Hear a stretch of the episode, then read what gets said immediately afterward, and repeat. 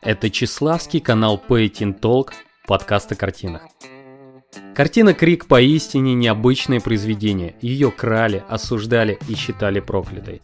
Пока художник сходил с ума в прямом смысле этого слова, искусствоведы пытались понять его послание. Картина «Крик» не отпускала Эдварда Мунка целых 17 лет и так, похоже, не отпустила. В 1893 году художник взял масло, картон, пастель и создал картину, а точнее голос, который остается в веках. Дамы и господа, картина Эдварда Мунка «Крик». Картина «Крик» не единственная в своем роде. Это целая серия картин норвежского художника-экспрессиониста Эдварда Мунка. Художник занимался криком с 1893 по 1910 годы. И только после прохождения курса лечения в психиатрической больнице Мунк утратил потребность воспроизводить один и тот же сюжет на картине. За свою жизнь Мунк успел нарисовать около 40 картин Крика. Самая первая из них хранится в Национальной галерее Осло. Картина словно пророчество отображала грядущий 20 век. Две мировые войны, Холокост, революция и жестокость. Мир уже не будет прежним, и Эдвард Мунк как будто знал об этом. Художники-потомки подхватывали настроение Мунка, и тема одиночества еще долго будет присутствовать на разных картинах. Неужели Эдвард Мунк пророк? Давайте выясним. Немножко о сюжете картины. В центре полотна стоит персонаж. Назвать его человеком очень сложно, скорее полуэмбрион, полуинопланетянин. Держащийся руками за голову, главный герой стоит на мосту с открытым ртом. То ли от крика, то ли от ужаса, что объял его. Позади существа, с левой стороны от персонажа, видны силуэты двух человек, которые, в отличие от центрального героя, не сказать, что чем-то обеспокоены. За мостом видна синяя река и небо, показанное в желто-оранжевых цветах, чем-то похожее на кровавый ковер. Почти вся картина состоит из волнообразных полос, начиная небом, заканчивая главным персонажем. Благодаря этим волнам картина будто состоит из звука. Издает ли этот звук главный персонаж или же он ужасается от него, это не ясно. Но Эдвард Мунк нам оставил подсказку в изначальном названии своего произведения. Раньше картина носила название «Крик природы». Сам персонаж картины, если присмотреться, как будто растворяется во всем происходящем, а именно в отчаянии и боли, иначе не скажешь, глядя на творение Мунка. Цветовая палитра, выражение лица героя убеждают зрителя в том, что кому-то точно плохо, либо герою, либо природе. А может должно быть плохо зрителю? Если вы думаете, почему картина Крик такая странная, то послушайте цитату Эдварда Мунка.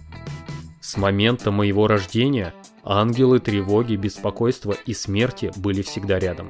Часто я просыпался ночью, оглядывал комнату и спрашивал себя, не в аду ли я. Как вы понимаете, такому художнику сложно рисовать простые натюрморты. Да и этим словам была причина. Туберкулез забрал у художника мать и сестру Софи, а другая сестра, Лаура, страдала шизофренией. В момент написания картины «Крик» художник болезненно переживал роман Стулы Ларсен, который пыталась покончить с собой, думая, что Эдвард охладел к ней. Их роман закончился простреленной рукой Мунка и подорванной психикой художника. Со временем Эдварда Мунка начала посещать мысль, он точно должен сойти с ума. Неудивительно, что художнику приписывали маниакально-депрессивный психоз. Вдохновил же Мунка на создание картины «Крик», если это можно назвать вдохновением, один момент, который художник описывал так. «Я шел по дороге с двумя приятелями. Вдруг солнце зашло, и все небо стало кровавым. При этом я как будто почувствовал дыхание тоски. Я задержался, оперся на балюстраду моста смертельно усталый. Над черно-голубым фьордом и городом висели клубы кровавого пара. Мои приятели пошли дальше, а я остался с открытой раной в груди. Громкий, бесконечный крик пронзил окружающую природу. Вот такая вот цитата, вот такое вот вдохновение. Художник долго бился над воплощением чувств на картине. Возможно, именно поэтому «Крик» — это не одна картина, а целая серия полотен, которая состоит из рисунков, гравюр, картин, написанных маслом и пастелью. Все картины были частью Фриза, серия о любви, жизни и смерти. Вначале была картина отчаяния. Мунк попытался более реалистично выразить то, что он почувствовал на мосту. Картина отчаяния выглядит очень схожей с картиной Крик. Все-таки это ее прародитель. Описание картины отчаяния. Человек, похожий на Мунка, с шляпой на голове, стоит к нам боком, в профиль, слегка опустив голову вниз. Кроваво-красное небо, перила, мост, вода – все это подготовка к картине Крик. Меланхолия – следующая картина, а точнее попытка найти то чувство на полотне, которое когда-то испытал Мун. В центре сюжета грустный человек и река. Уже третья по счету картина из серии «Тревога». Мунк повторяет сюжет картины отчаяния. Есть мост, река. Только количество людей увеличивается до максимума. На картине не продохнуть. Весь мост занят людьми, на которых нет лица. В картине «Тревога» под кровавым небом начинает появляться тот персонаж, которого мы увидим на картине «Крик». Поначалу картина «Крик» носила название «Отчаяние», как первая работа этой серии. После художник дал более четкое имя своей работе – «Крик природы». До нас же картина дошла с простым названием «Крик». Вернемся к главному герою картины. Внешний вид центрального персонажа, как утверждает искусствовед Роберт Розенблюм, возможно, был навеян перуанской мумией цивилизации Чачапоя.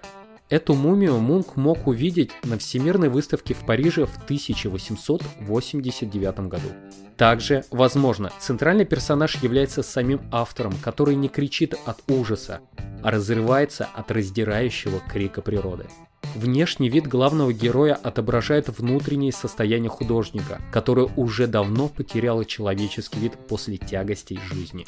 То, что картина «Крик» является автопортретом художника, подтверждается еще и картиной «Отчаяние», где показан почти тот же фон, та же пара прохожих, только главный персонаж нарисован четче, как человек.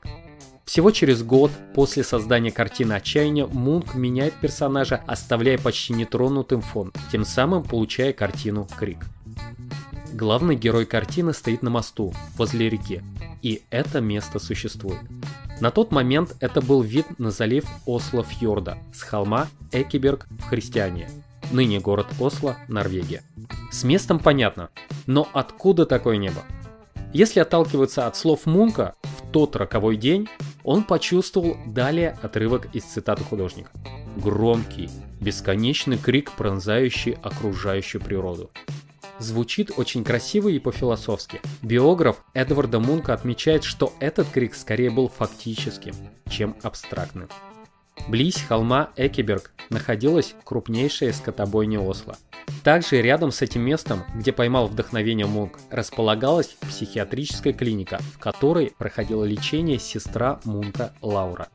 Можно только представить, как крики забиваемых животных смешивались с воплями душевнобольных, образуя душераздирающий звук. И среди этих криков стоял наш Мунк. Неудивительно, что душа его разрывалась, и впечатлительный художник никак не мог отделаться от воспоминаний об этом моменте.